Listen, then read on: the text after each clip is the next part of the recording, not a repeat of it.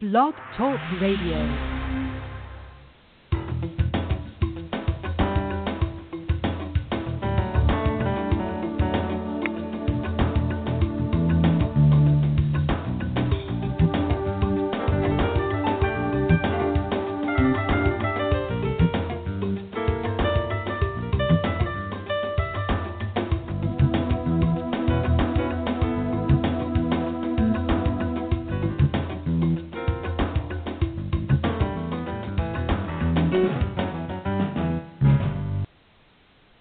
Welcome to Straight Talk Radio, where we discuss business, politics, and culture. This is Donia Keating. I'm your host, coming live to you from the Seattle area at about 1 p.m. Pacific Time on Monday, July 31st. Listeners dial 602 753 1970. CJ will patch you in for live on air questions or comments, and you can raise your hand by pressing 1 on your keypad. It lets us know that you're not just listening in, that you actually want to participate in the conversation. There's also a chat option um, that gets all of that information sent my way if you have questions or comments or whatever. And I'm told that it is in moderation uh, format, which means that you may be communicating directly with CJ, um, and she's looking at your questions and comments, but they're not necessarily made public or um, um, obvious to other chatters that are out there. So today we're speaking with another candidate for City Council on Bainbridge Island, uh, this time from the Central Ward. You uh, may recall that we had Matt Tirman on last Friday. He was from the South Ward. And uh, tomorrow we're going to have Joe Deets on, who is from the North Ward. So again, um, we're open to hosting other candidates based upon my availability and theirs, obviously. So recommend or recruit or facilitate um, getting the candidate that you want to hear from on our show. Um, and this podcast is the project of a privately owned company, which is mine, but its purpose was not to uh, promote my company. It's really to provide a service and forum for the local and global communities and their voice, and that's what we've been doing for the last three years. So, as I've said before sharp elbows and strong opinions are fine. That's what straight talk is all about. But if you think it's kind of rad to come onto a live show and go sideways, CJ is going to airlock you. So let's just go ahead and get started. See who's out there. Hello. Can you hear me? Great, I sure can. Okay, is this good. how do so how do I pronounce your name properly? I mean, is it Rasham or is That's it a Rasham? How do you start. pronounce? You no, you got it the first time. It's Rasham. Rasham. Okay, great. And then Yeah, your last Rasham. name is Nassar.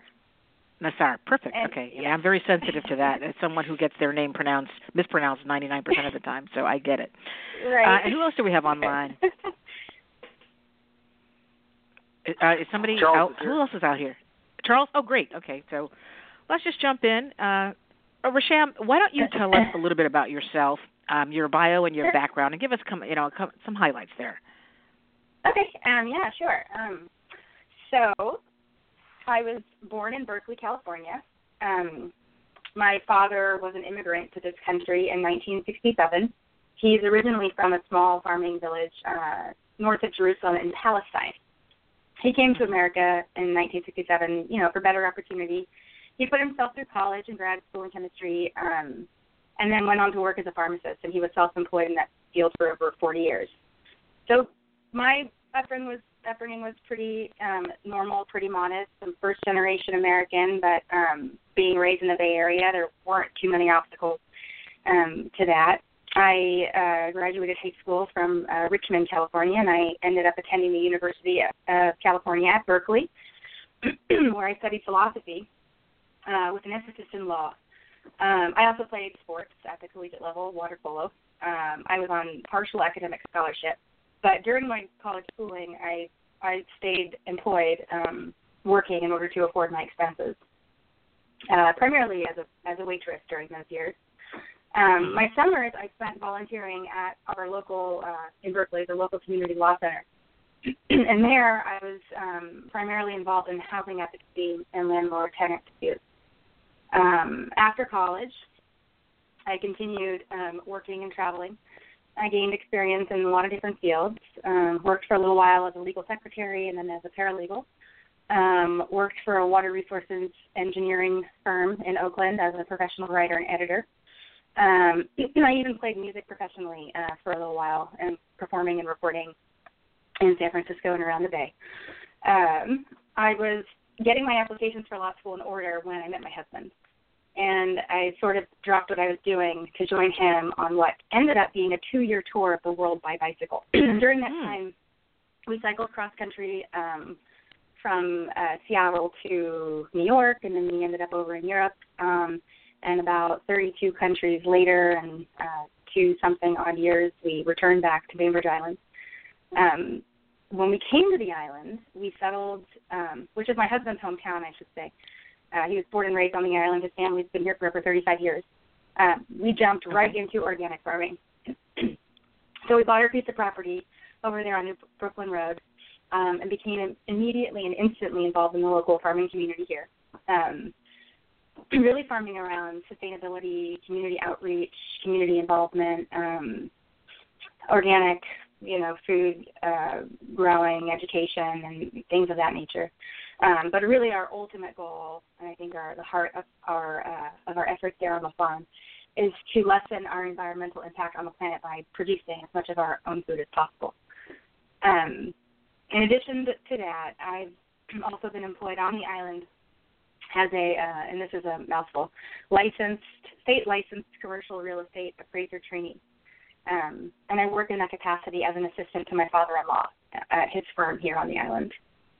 So I think Okay. I'll, I think Great. that's a pretty well-rounded summary. It is, and it's very interesting too. I mean, I always like when I hear that people have, you know, not only just traversed the world, but done it in a way that's very unique. I mean, it's very easy to fly from place to place and live in, you know, stay in luxury hotels and whatnot. But there's a different level of of engaging different cultures and people that are there and lifestyles there when you're on a Mhm. bike or when you're in a hostel or when you're. I mean, it's just a different uh, different experience, and I think it enriches you you know, in, a- in a totally different way.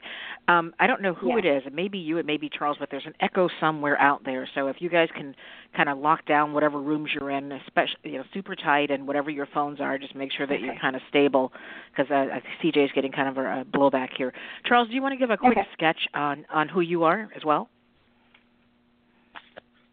Um, yeah, uh, just uh, a quick thumbnail. I come from a tech background, but you know, my family. I grew up in Illinois, and uh, my grandfather was a farmer, and uh, it was farm fields back in the in the day. Uh, out where uh, my parents uh, subdivided properties, and my mom grew a large garden, and um, so I've always I've come from a background where I guess there was always in our in our in our minds uh, a concept of sustainability. Now I don't grow food here, but like when it comes to recycling and thinking about uh, what kind of impact I have, I do think about that. And I'm kind of horrified when I go someplace and they don't even recycle. I, I just look at it like, oh my God, how can they do that? Um, you know, so and I appreciate the the world traveling. It gives you a perspective of not only uh, the pros and cons of what, what we have living here, but a, a greater appreciation for how much we do have. And Mhm. uh, I think that's that's the idea of uh, what what we can accomplish. So that's my thumbnail sketch background. Of course, I, I run a tech uh, consulting firm and partner with Tony on many things, and uh, run a tech association. So I like triple bottom line type thinking as well. That's great. So, Rasham, back to you. Um, what was the spark? I mean, obviously, you've already been dedicated to, you know, environmental stewardship in your lifestyle Mhm. and walking the talk. But what made you decide to run for city council? I mean, was there a specific incident? Was there an issue? Was it cumulative? And I ask that because if you look at the North and South Ward incumbents, they chose not to Mhm. run for reelection. So obviously, somebody had to step into that void. But the Central uh, Council member is, is running again, and he's already there. He's an incumbent. Mhm. So did you feel there was something different or better you could bring to the table in comparison, or was it not even about him? It's just about your desire to serve.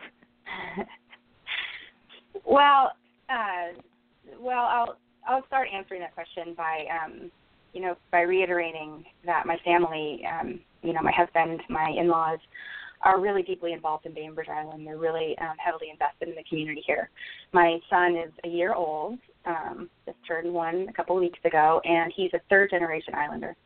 Um, my in-laws were founding members of Squeaky Wheels. They've owned um, their business on the island for over two decades. My mother-in-law is the founder of the Bainbridge Island Tennis Association.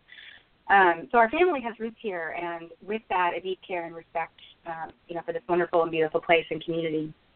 I personally became involved um, in local politics here on the island through environmental advocacy. Um, you know, we've all been seeing a lot of clear-cut developments lately along Wyatt, along the 305, and elsewhere. And I'm no different. Um, when I say, you know, when I share our community's concern that our building code, the way it is now currently in, uh, does not sufficiently protect our island's resources. Um, you know, it also doesn't reflect the values of the environmental elements of the comp plan um, and doesn't serve to protect our island's unique character. And so I'm partly inspired to run to provide stewardship in this matter. those, those are, um, you know, those are values and concerns that, um, in my understanding, are really important to the community. And um, and again, that those concerns reflect my own personal concerns, um, primarily for the future of the of the island. Um, that said, there's also a larger picture reason that relates to my running for council, and that's on the subject of climate change. Um, you know, we're all aware that we're currently facing a crisis of national leadership. Um, and what we're seeing now at this um, in the kind of the political national climate atmosphere is cities are being forced to lead the fight and being forced to stand up um, within their own communities to affect change at the local level where it really matters, to kind of take charge of our own democracies at the local level um, where we can institute the most meaningful and lasting change. Um, as a mom, I'm directly and intimately invested in the future, um, you know, of our world, Bainbridge Island being a part of that. And so another reason I'm deeply motivated to run is to take a stance against policies and actions that don't serve to protect and preserve this world for future generations. Um, that's something that you know weighs um, on my heart and in my um, you know my soul um, almost every day because what we're hearing now from scientists, especially regarding climate change, is that the certain the uh, the future is really uncertain, um, and, and we're not sure you know how well we can we can do to slow down the impact that um, of humanity has had um, on the natural environment. okay, okay. Did, so, you want to say something?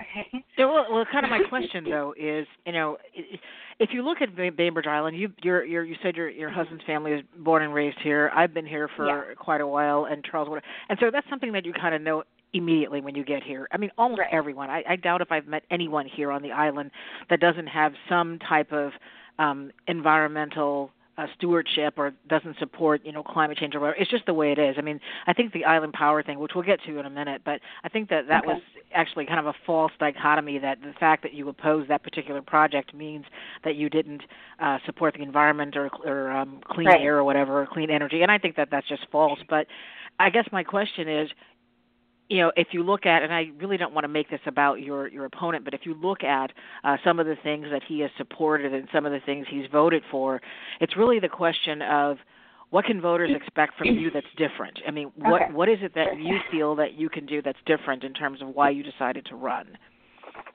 Okay, yeah. So I'm I'm just about to get there, and I uh, I our campaign really has not. Um, you know we've not paid too much attention to our opponent. Um, I've you know I'm I'm definitely new to this um, political sphere. I've never run a campaign before, so every day is a new and exciting journey for me. Um, but one of the pieces of advice we've received is to just keep our campaign about you know the message that we want to portray and relay, and um, and to keep it positive. And I think we're doing really well at doing that. Um, uh, and but to, to answer your question, um, with you know in light of that, answer your question as best as I can. Um, I think the kind of leadership that I can bring to council is progressive and forward thinking. Um, you you know, I'm sure that the comp plan was just recently updated, and now with those updates completed, and this relates to the environment and environmental uh, protection. it's time to take um, for council to, to take leadership on implementing the comp plan by making changes to the municipal code um, which can then serve as a roadmap to development and the way we kind of grow our island in the future. But we have to implement well. And this is where um, this is where I want to come in. This is where I want to apply progressive and forward-thinking leadership, um, working collaboratively and well with other members of council and city staff, you know, to bring our code up to date, to, uh, so it's in better alignment with our community's vision. Um, good governance is also another reason for my campaign, and I think another area where I personally want to um, highlight and emphasize as a councilwoman. Um, you know, as a mother and a farmer, um, an ordinary, um, average citizen of Bainbridge Island, my, my primary intention is just to serve honestly and to truly be a public servant to the community, to bring their concerns forward, to prioritize our community's values, and really just to listen. Um, I think the mark of a good council member is someone who can listen objectively to all sides of an argument, and then you know have the capacity to make good, grounded decisions. And I believe I can really um, excel at that and um, make Bainbridge Island proud in that regard. Ultimately, you know, okay. the council member is. Mm-hmm. Okay. uh, I was just going to say that um, this is really just about public service and providing a public service and and being transparent throughout the decision making process I think is essential to that. And that's something else that I you know, that's a really important part of my message. Um, and I can I can go on, or if there's another question you want to ask, um, I have other campaign no, no. points that I. Yeah, we're we're going to move on into the issues. You and I looking think the only comment that? Well, I mean, yeah, I think we all are. I mean, Okay. we're talking about a city that's a business that's a multi-million dollar business, and so, Mhm. I mean, obviously, I mean, I don't know if you're aware of this statistic, and even if it's true or not, but you know, they say that Bainbridge Island has more attorneys per capita than any place in the United States. So, I mean, obviously, Right. I know from my own experience um that you know we're very very focused on due diligence and we're very focused on numbers Mhm. and and we're very focused on facts and so forth so i mean obviously that question is going to be wait a minute you know we've got a guy in here i don't know who likes him or dislikes him i mean i'm not going to make it about Mhm. him again but the point is if he's doing all of those things then why are we going to hand the reins over to somebody that may do exactly the same thing or do something slightly differently and Mhm. yet you know the disadvantage is not having the experience to deal with a multi-million dollar budget with some really complex issues so the, so instead of getting into that whole thing let's move on to those issues so we can talk a little bit, more, about Sure. them with you um, cj and i Yeah. went to your website um, and we noted that you have affordable housing and good governance obviously and environment and political Mhm. reform taxes and transportation as priority issues but only a few of those are fleshed out. So let's just start there, and then we'll also get back to some of the others that that may not be listed there, but you can still have a chance to talk Okay. about. So, um, the first one being Okay. affordable housing. I mean, obviously we have Okay. an issue on the island with this, um, and I talked about it in the uh, show with Matt as well, where you know you're talking about promoting social balance and creative solutions to um, Right. ensure affordability without you know. So there's you know, we've got the task force that's newly created. They're going to propose strategies and whatnot, but I'm more interested in specific recommendations that you would bring to the council if you were elected. Okay.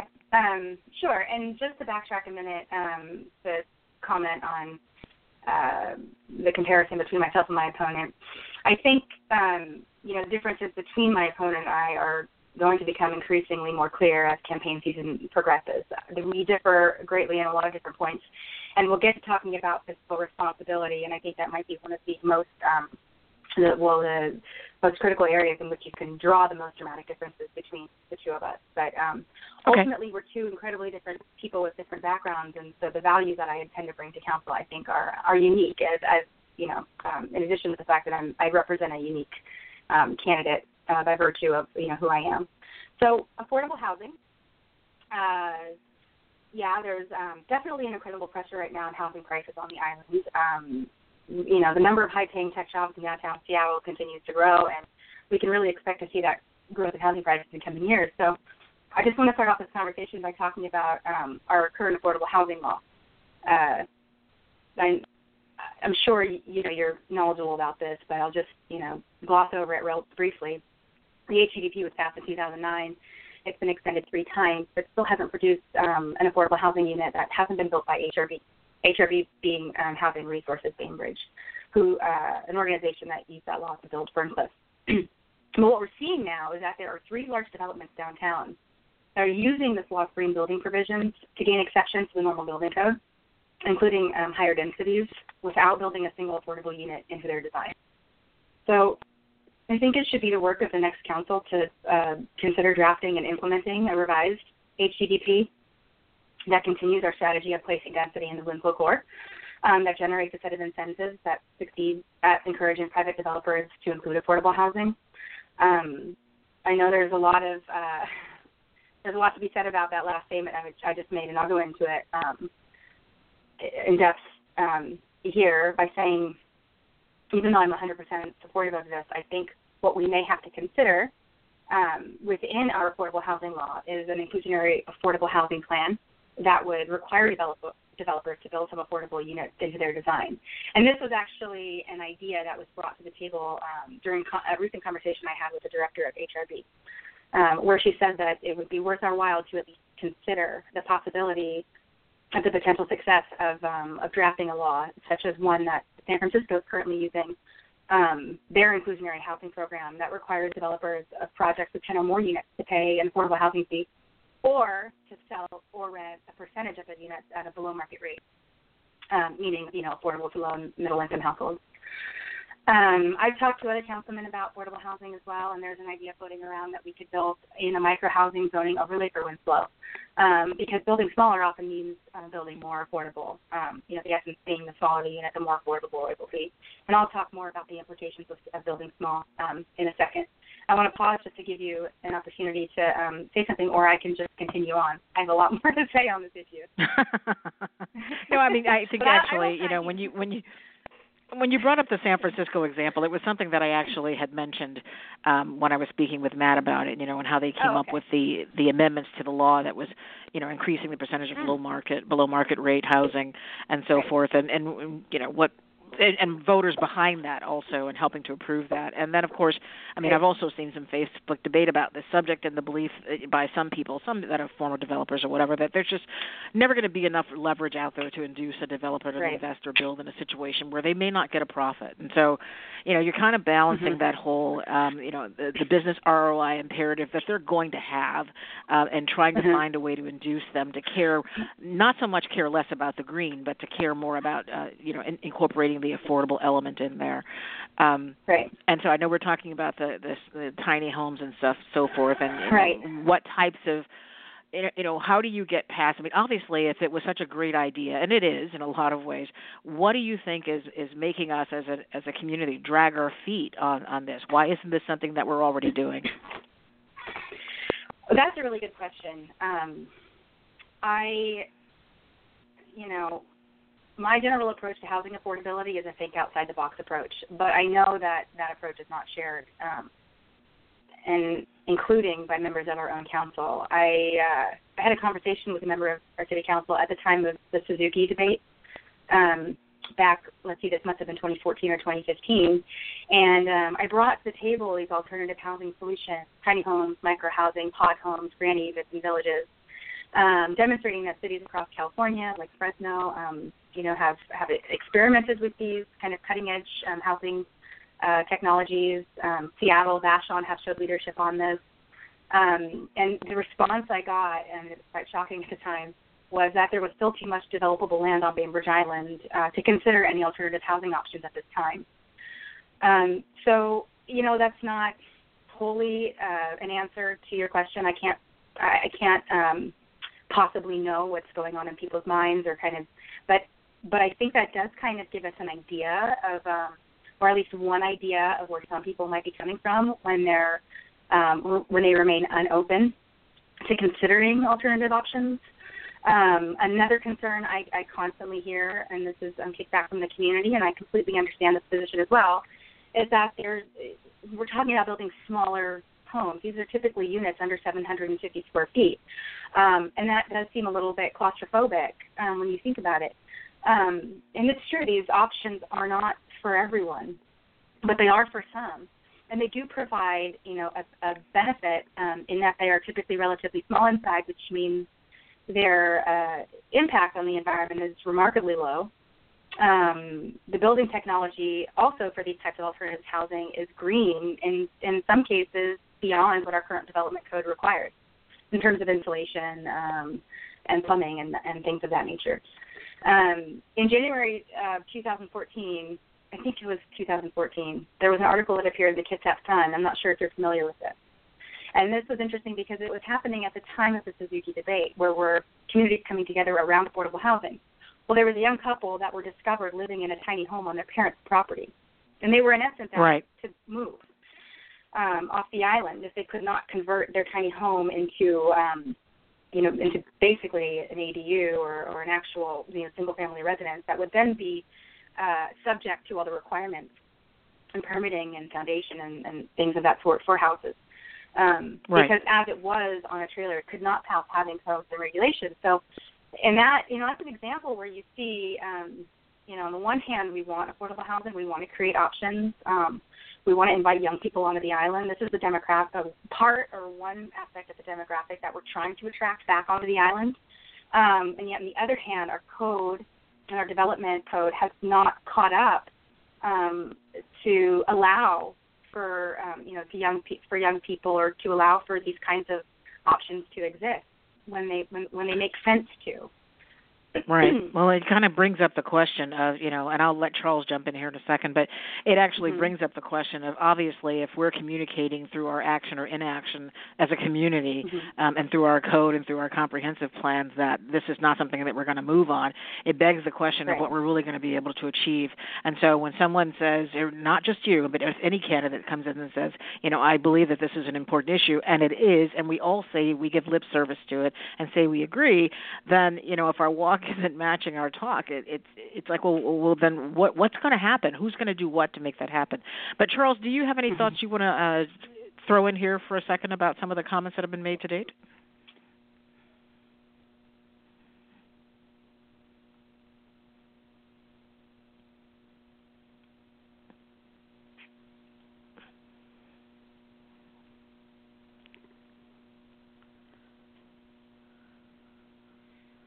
I, I, are you hearing him, Rasham? Because I'm not. I'm not. I'm not. I'm glad you're still there. Okay, Charles, we're not hearing you, so uh, I was on you mute. Think I you're, was on mute. Oh. I'm sorry. Oh, there you are. Okay, There I am. okay, yeah. Ah. I, yeah, I keep my tree phone on falls in the keep the forest, you know. Here you Yeah. go. Yeah. Okay, so sorry, I thought I hit it and it didn't. It didn't take the first time. So Okay. okay, I do all want right. to say on We're here now. That's that's actually a really. I think the reason we're not achieving our goals on affordability is because people ultimately they're they're working at cross purposes. They say they want Mhm. affordability, but then they stop the things that would lead to more affordability. That's Right. part of the problem. When somebody says, "Hey, we want to have more affordability," but then they say, "No, but we don't want any poor people moving on the island," and that you know, and poor people could be anybody under making under a hundred thousand, hundred fifty thousand a year. So, I mean, because that's why what's driving part of our our Hmm. market is being driven by demand, and some people benefit in Mhm. that because they get to, you know, their housing uh, prices are inflating. And if they can turn around and sell it and profit from it, that's great for them. But it's not great for the community as a whole, because Mhm. then policemen and firemen can't live here, and school teachers can't live here, and even the principal of the high school left here because he said affordability is a problem. And when you're in that Right. level of position and you're leaving because you can't afford it, you know you got a problem. Now, Well, I have a question for you though before you before you keep Yeah. going on. You made a comment that I and I don't know if you, mean this by inference um, or if you mean this literally. You said that we don't want poor people here. Did somebody say that, or are you trying to say that by virtue of the, the lifestyle that we have by, here, by virtue pricing? of inference, by virtue of the of how they behave. In other words, some people benefit from seeing this place get really expensive, and they want their their their values of their properties to increase. If you're a property owner and you're benefiting from that, that's great. But if you're being priced out of the market and you can't afford it anymore, then that's not great. So I mean, uh, there's there's different segments of the population that want different things, and I okay, would say so it's to the argument, okay. you got to balance these things. You Mhm. you obviously want to create a good market, but you also got to be able to create opportunities for, like you say, people with families to move in here because otherwise the school districts suffer, and it just becomes Mhm. uh, a thing that'll drag on the community. Well, I have a. And I wanna I talked say- about this again in the other show, and I'll probably keep bringing it up to every candidate because it's a really recent example of, of you know, our neighbors. You know, Bremerton, for instance, they're doing. Mhm. They're in the same situation. We all are really. I mean, because we've got all of these people coming up from Silicon Valley, and we also have people that are. You know, we have our own tech explosion that's happening in Seattle, and so by virtue of the expenses over there, obviously people are going to come over to this side to try to to alleviate some of the costs um, and they're making a lot of money. I mean, there are kids that are graduating from college that are making you know a hundred thousand dollars or more just to work at Mhm. at Amazon. So that was this is being felt by Poulsbo and Bremerton and everywhere else in Kitsap is my point. And so Bremerton just had a vote with its city council. I think it was four three against uh, code that was. Uh, related to owners who tried to rent their second homes or their ADUs on their property. Mhm. It used to be that they had six months out of the year that they had to be living on that property in order to make that uh, copacetic. But they actually changed the code, and the amendment suggested waiving. You know, they wanted to waive the owner occupancy requirement entirely. First of all, to open up the rental stock, but this time they voted to make it a year that they have to live there Hmm. all year round. And it was astonishing. I mean, there's just kind of a disruption taking place in Bremerton right now because they were actually looking at this as an opportunity to to, to alleviate a situation that they're dealing with in their rental market. And so when I looked back at some of their um, information, I noted that they only had 15 ADUs approved since 2007, and they already have a dilemma in their area with absentee landlords, which have kind of negatively mm-hmm. impacted that that area. So I thought it was interesting that here we are talking about ADUs, here they're talking about ADUs, and then the city council went out and passed something that just made it almost impossible uh, for owners to to to build or capitalize upon that and alleviate the very problem they said they wanted to to address. So, I mean, what are your thoughts mm-hmm. on that, Rasham, about the ADU situation here and on Bainbridge? Well, um, you know, I this is this is something that you know I certainly have not given much um, thought to. I'm only recently hearing about the Bremerton um, decision regarding ADUs and the um, owner occupancy requirements. Um, I can say that if uh, you know we have the new affordable housing task force recently appointed on the island, um, and I do hope that this is something that they you know it's considered as part of their research. Um, if their you know if the recommendation comes back to council that this is something that might help alleviate the burden of affordability on Bainbridge Island, then it's definitely something to consider. Um, you know, what we're really talking about with the issue of affordability is a complex and multi-layered uh, issue. Um, and like I said, if uh, you know, if the recommendation from the task force comes back that this is something that we need to give thought to, or maybe this is an area where we should consider changing our code or setting, establishing some uh, owner occupancy requirements um, pertaining to ADUs on the island, um, then you know I would take that into serious consideration and certainly support it. You know, my ultimate um, goal is to represent the issue of affordable housing um, as thoroughly and as comprehensively as I possibly can. It's, um, it's an issue that's very important to me. I'm a farmer. Um, I often house people that can't otherwise afford to live on the island as a courtesy to their entering the farming community here on Bainbridge Island. So I experience firsthand the lack of affordability um, and I do uh, I do sincerely want to um, you know look into all options um, that we have at our disposal to consider uh, moving forward. So let's shift gears a little bit. Environmental sustainability. Your website mentions environmental preservation as a core value and a mm-hmm. collective imperative to preserve a basic human right to clean air and water and earth. And since we've already touched on the housing development correlation to that, let's get to the question that's being put to all the candidates out there about the recent Island Power Initiative. So you don't talk about it on your website, but on your Facebook page, you characterize the community discussion as very divisive. Um, and I agree with you there. You said there were too many unknowns to proceed with confidence, and more conversations were needed about how to transition to renewable sources. You know, to me, I, I believe in net gain, but in a way that the community will support. And then you also express confidence in the ability to push PSE to do better better by getting them to invest in new renewable and green energy projects. So, I, I guess a couple of questions that I have for you while you're, you're mulling over this subject is describe what steps sure. you take or the projects that you'd recommend as a council member to get us to that renewable and, and green energy, um, and then what criteria you would propose to assess um, or evaluate PSE's progress. Okay, so um, yeah, so you know, I I guess I'll just start by saying, um, yeah, the the discussion was really divisive. I I do want to come out and say um, that I I deeply respect Island Power's campaign, even though my ultimate position on the matter is that I agree with council's decision. Um, I shared concerns about the tremendous cost and and then the fact, and this was raised by I think Councilmember Blossom at the um, last public comment meeting. You know, we can't we simply can't pretend to know where energy technologies are going to be in five, ten, or fifteen years um, you know, we might be uh, we might have another way out goal by then um, that's uh, you know offers more local control, um, and that you know that will remain to be seen. But I I want to say that I deeply respect Island Power's campaign. I think it serves to bring forward our community's aspirations and concerns regarding of our energy. Um, there's no question that our community wants to transition to renewable energy as soon as possible. Uh, now, the issue and point of debate here, and this is, pertains to your questions, is, is how. Um, how we're going to do that. Now, the renewal contract in 2022, um, yeah, you know, I'll, and I've said this on Facebook before, I've answered um, a number of times in different groups on this um, very topic, and some of the questions are really specific, and you know, I don't have, um, I don't have answers to all the specifics of the questions, um, but I will say, um, in applying my values of environmentalism towards this, I definitely support holding PSE accountable in our franchise negotiations. Um, I think we can definitely rally a lot of community support behind this. Um, I think we first need to come up with a standard that addresses renewable energy, energy targets going into negotiations. Um, what those will look like, I can't um, state confidently um, at this point in time. Um, and I and I'll say that part partly because um, this is going to be such an involved effort by the community. Um, and it might not even just be our specific Bainbridge Island community. It might be larger um, communities involving other municipalities that are customers of PSE um, to really, um, you know, build.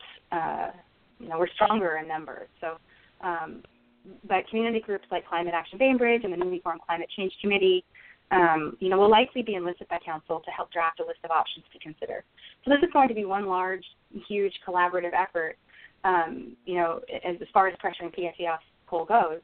Um, and it would definitely be in our benefit to join with other municipal customers at PSE, you know, to make our position more effective. Um, it's also possible, and I've heard this from, um, you know, in, involved in citizen discussions before on this topic, that this might be a fight that will have to be won at the state regulatory level, uh, where there is enough scale and clout to affect meaningful change. You know, we're a small city, like 24,000 people, and um, as sad as this may seem, um, to me, you know, kind of the underdog fighting for um, justice in a uh, in a world of uh, corporate power. I think we have to be realistic and consider the possibility that we alone don't have the power to move PSE in the direction we'd like to see them go. Um, as honest as our intentions may be, I think this is going, you know, to, be, to require a unified effort all around. And um, you know, but I, what I want people to know is I am absolutely behind this, um, and I will be regardless of whether I am on council you know, for the sake of our planet and the future of our world and and and our children's health, we have to simply, um, and this goes for all of humanity, we have to strive to put an end to coal. That's an imperative, um, and a top priority in advocating for, um, against climate change. And there is a sense of urgency, you know, that we can no longer ignore. But it, but eh, okay, and great. So we're talking about the the ideals here, and again, you know, mm-hmm. obviously a lot of us would certainly like to do that, um, but we're certainly also looking at a realistic situation where we're dealing with a mm-hmm. corporation mm-hmm. that has a lot of different moving parts. Um, and I'm right. not going to speak for PSE, but I know that they've made some commitments. Some people call it greenwashing. I mean, I, that's a different type of a mentality there. But you know, there are a lot of implications for from they're making changes that will reverberate beyond Bainbridge Island that will influence what they're willing or able to do. And so I'm more interested mm-hmm. as a citizen that lives here um, mm-hmm. that is looking to vote for a candidate. I, I want to know where their mm-hmm. head is at, you know, specifically with respect mm-hmm. to, you know, how they're going to evaluate their progress. I mean, are we really looking at we want you to knock coal off completely by 2022 or you're out of here? I mean, I think that that sounds great and it reads great, but is it a realistic goal? So I'm trying to get some feel for some right. of the council members that are out there. Right. I mean, what's your determination? what do you consider pro- progress?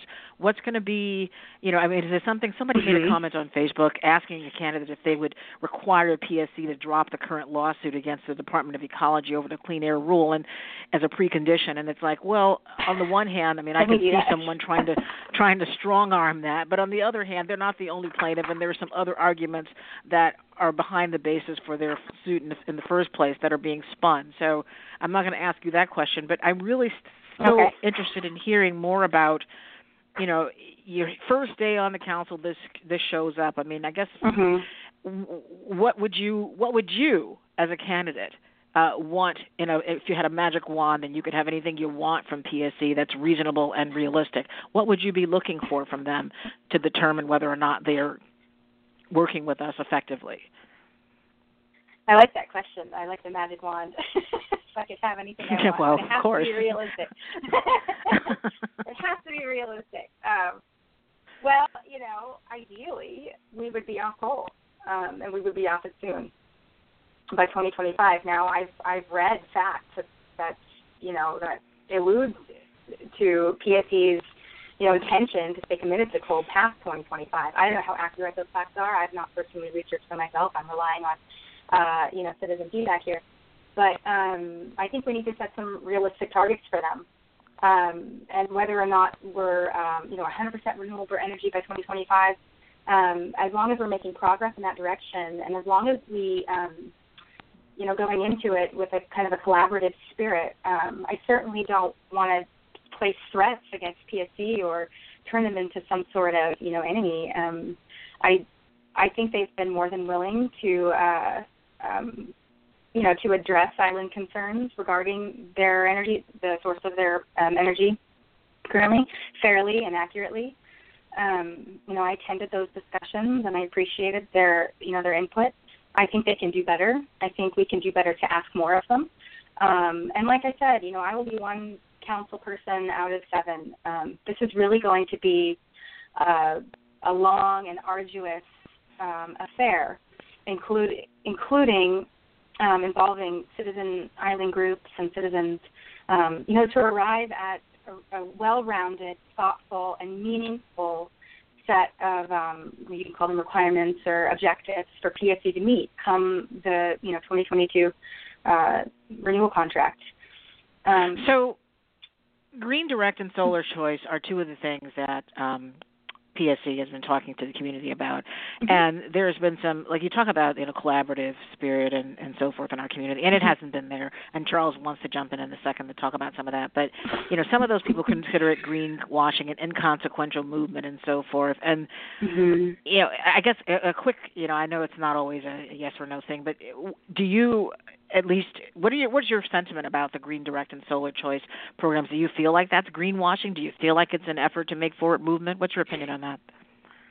Well, I thought it was interesting that it um, that we're starting to really hear about this stuff when you know when because of Island Power as a result of Island Power and um, you know the island sort of got together and said, hey, you know we uh, this green energy means this much to us that we're willing to spend $100,000 in a feasibility study to look into the options of not buying power from you anymore.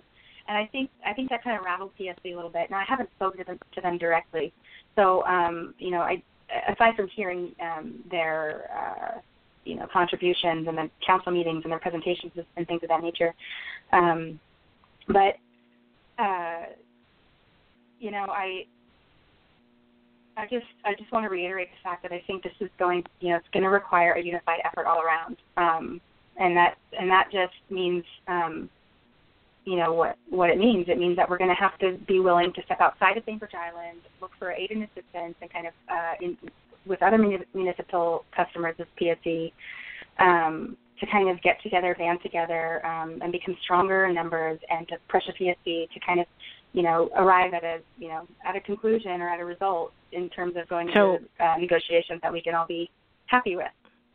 But okay, so with response I guess, to sol- solar and the yeah. Direct program, um, right I uh, I I think the city buying into the Green Direct program um, is a good first start. I know I've heard that as an as an option presented by some other council members.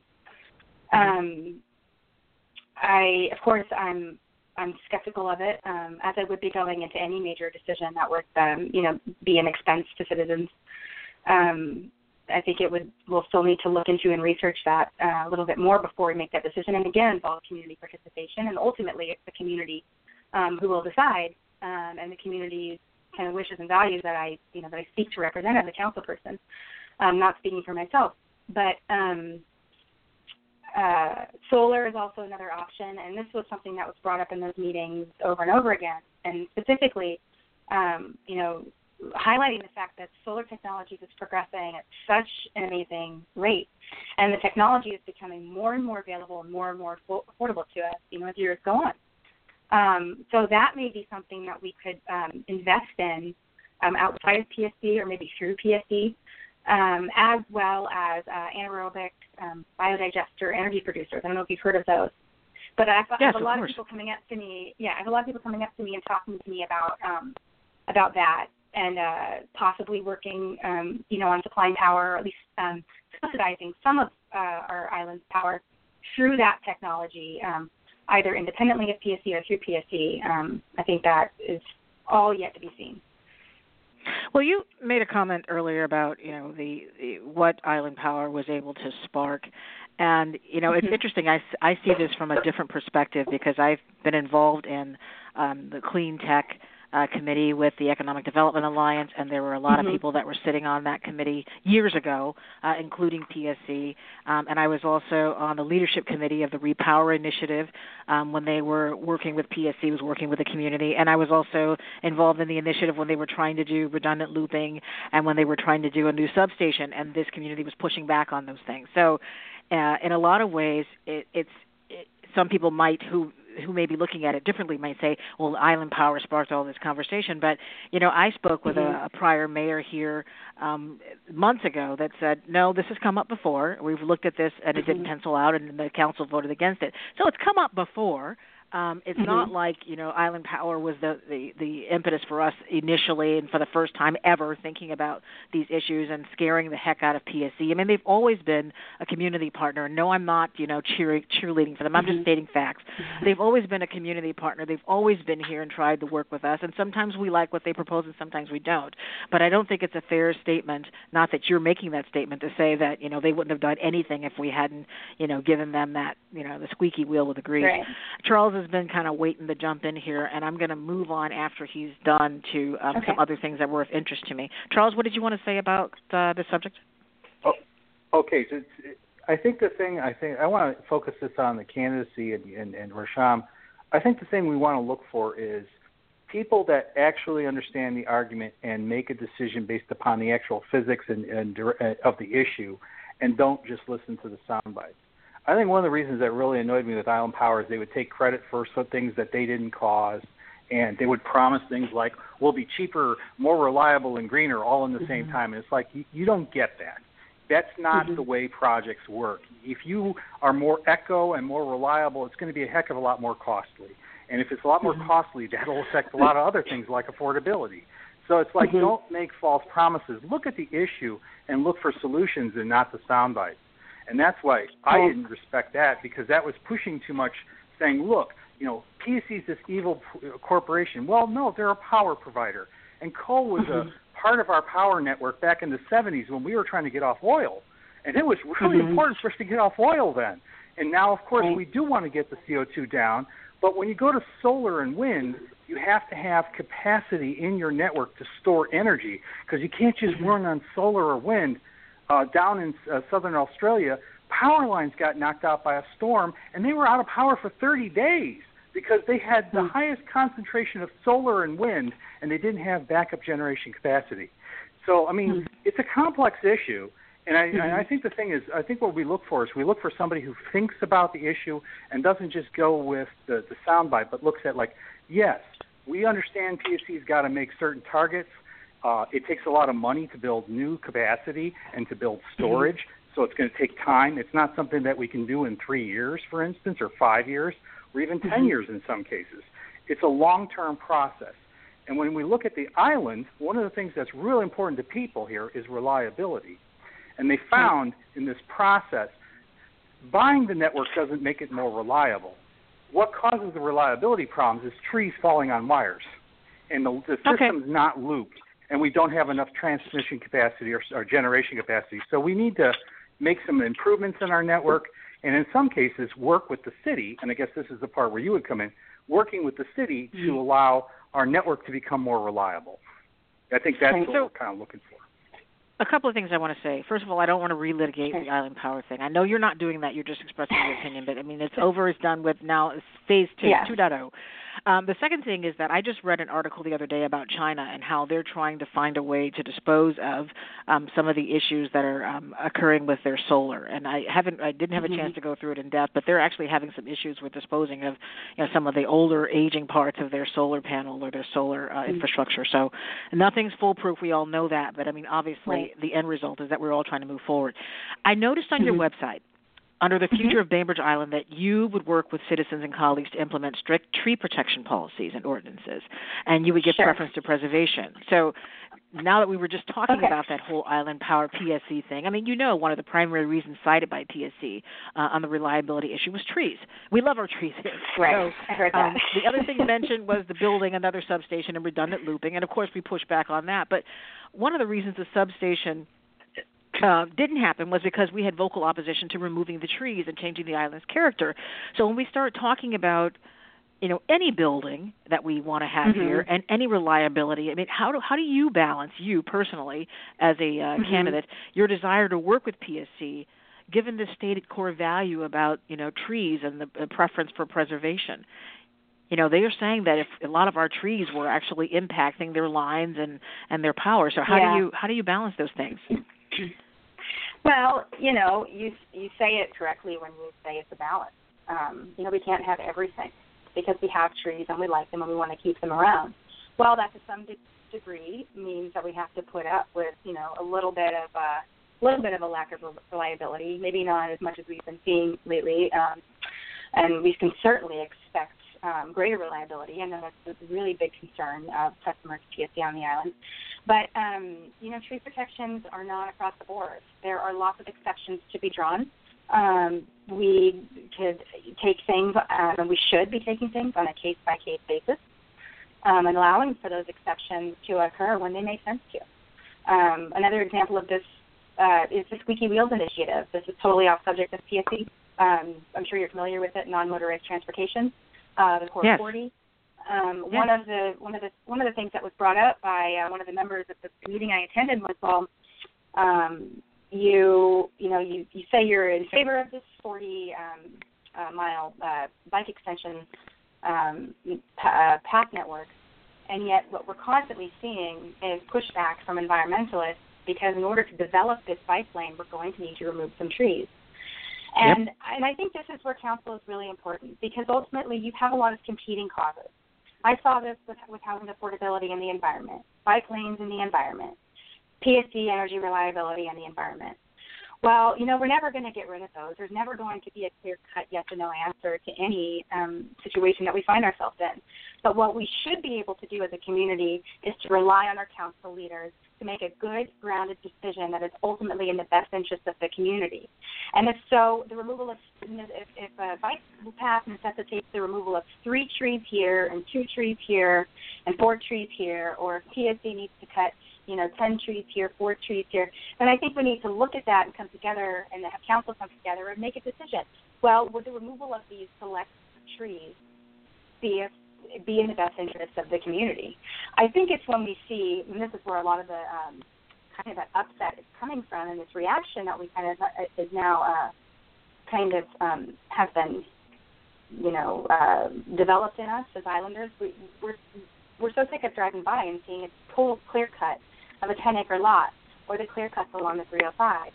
And I think our fear of tree cutting is healthy because every time we say we want to cut a few trees, well, like 200 come down.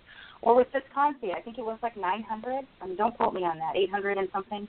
Um, I heard the number on 305 was, you know, in excess of 200, but again, I, I, I don't um, have the uh, documentation to support that. Um, but, you know, citizens have a right to be cautious and, and a right to be skeptic um, skeptical when it comes to decisions that require the removal of trees.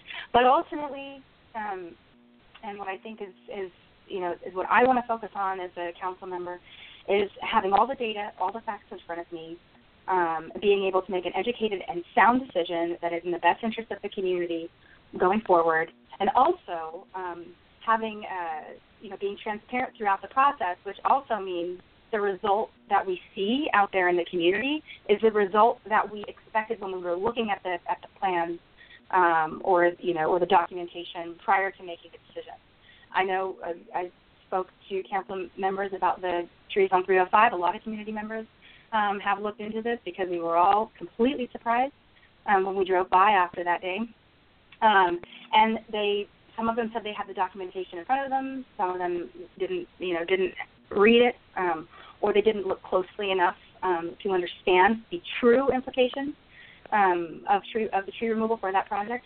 But um, but I think we have to practice a little bit more scrutiny and have to enter into these kinds of things more carefully. But ultimately, um, I don't see it as uh, as an issue um, when we compete these two uh, causes um, that we should get so bogged down in it that we should stop progress, for, uh, you know, from being made in either direction. Well, that's a fair point about you know not getting bogged down in all this because I mean there's some people that don't pay attention to anything until it's about to happen. Mm-hmm. You can't have the type of government that's like a seesaw government where you're moving forward because you've gotten the input, you've you've put out the the forums for people to come in and speak or to write or whatever, and then they don't show up. And then when you're finally implementing that decision, then they want you to stop and go backwards because now they're paying attention. So it Mm-hmm. definitely calls for transparent leadership and good governance, but it also Mhm. calls for strong leadership, um, and for Mhm. people to be able to say, you know, you elected me to do this. Um, I went through the stages. Yes, I will listen to you, but I mean, obviously, you know, there are costs to to having stop go government too. So um, when you Mhm. talk about the you know squeaky wheels, you talk about the overpass issues that we're thinking about, and the the bike path that's Mhm. going all the way to the bridge ultimately, um, and also even the substation issue. I mean, some trees are going to have to come down if that's what we want, and if we don't want that, Right. then trees are going to have to come down to to prevent falling on some of the the wires and the power lines. I mean, we're just going to have to deal with Mhm. that, and so obviously we're curious about where you stand on that. So we have about Sure. three minutes left. Um, so what else would you like to? What, what do you? What else do you want us to know about you or your campaign? Uh, sure. Yeah. So I I guess I'll just I'll briefly um, touch on uh, the uh, fiscal responsibility, um, just briefly, and I and I want to and I want to talk about this with respect to tax to taxation because I think it's part of that, and this relates to housing affordability as well when we're talking about um, you know passing a uh, an affordable housing tax, which then the um, property owners would incur. Um, I think whatever kind of business that we do moving forward has to be done with you know with uh, with sincere consideration of our of our financial spending. Um, I think this is an area where we can do better, um, and especially to help alleviate the burden um, of you know uh, passing more you know bond measures taxes onto property owners of the island.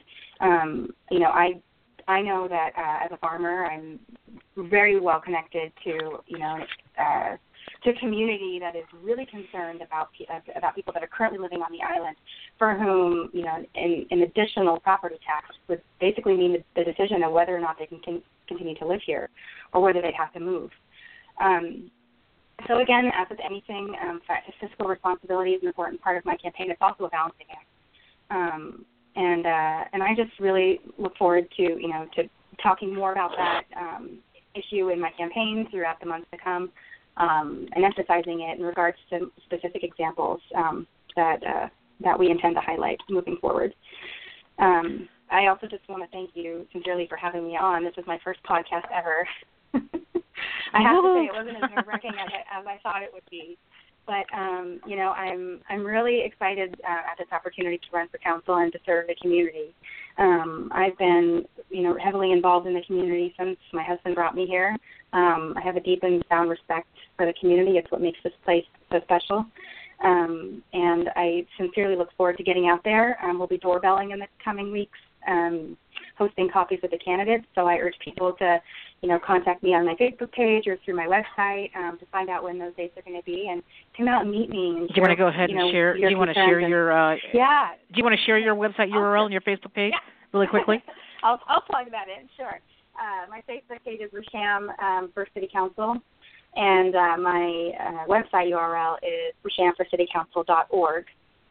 Um, so uh, yeah, I'm just I'm looking. Thank you so much for this opportunity. I'm looking forward to meeting you all, and um, it's a, it's a real pleasure. So thank you. Well, I appreciate you being here, and then for me, I mean, my my uh, perspective is that I'm I'm not looking to try to nail anybody. I'm a straight shooter. I like to get the information out there. If people have more questions or comments, they're free to reach out to you or to us to get those questions Mhm. answered. I mean, it's it's a it's a venue. That's all it is. Um, Sure. And if, I think if people can just listen to each other and talk, then things you know things can get better. Things can improve. So, any last comments, Charles? You've got about 30 seconds max. Well, I just want to say I appreciate people stepping forward who want to engage. Uh, the, the civic aspect of the service takes a lot of time, and I appreciate you even putting your hat into this uh, arena and stepping forward and wanting to engage on these issues. Because the more people that think about it and listen to each other and say, "Look, there's pros and cons, and let's figure out what the best uh, solution is," it won't make everybody happy, but it will look good maybe, or we'll work it out in the end. I think that's a that's a win-win. So thank you. Great. Thank Great. you. All right, it looks like I, I knew it. I'm always good with when it's going to come up. Thanks for tuning in this afternoon. This podcast is now on our website, iTunes, Stitcher, and TuneIn. Facebook also at STR8 Talk Radio. That's Sam, Tommy, Roger, the number 8 in Talk Radio. Really appreciate Rasham and Charles, as always, taking the time to share their thoughts. We'll be back tomorrow, same bat time, same bat station, with North Ward candidate Joe Deets. This is Donia Keating signing off at about 1:59 PDT on Monday, July 31st. See you next time.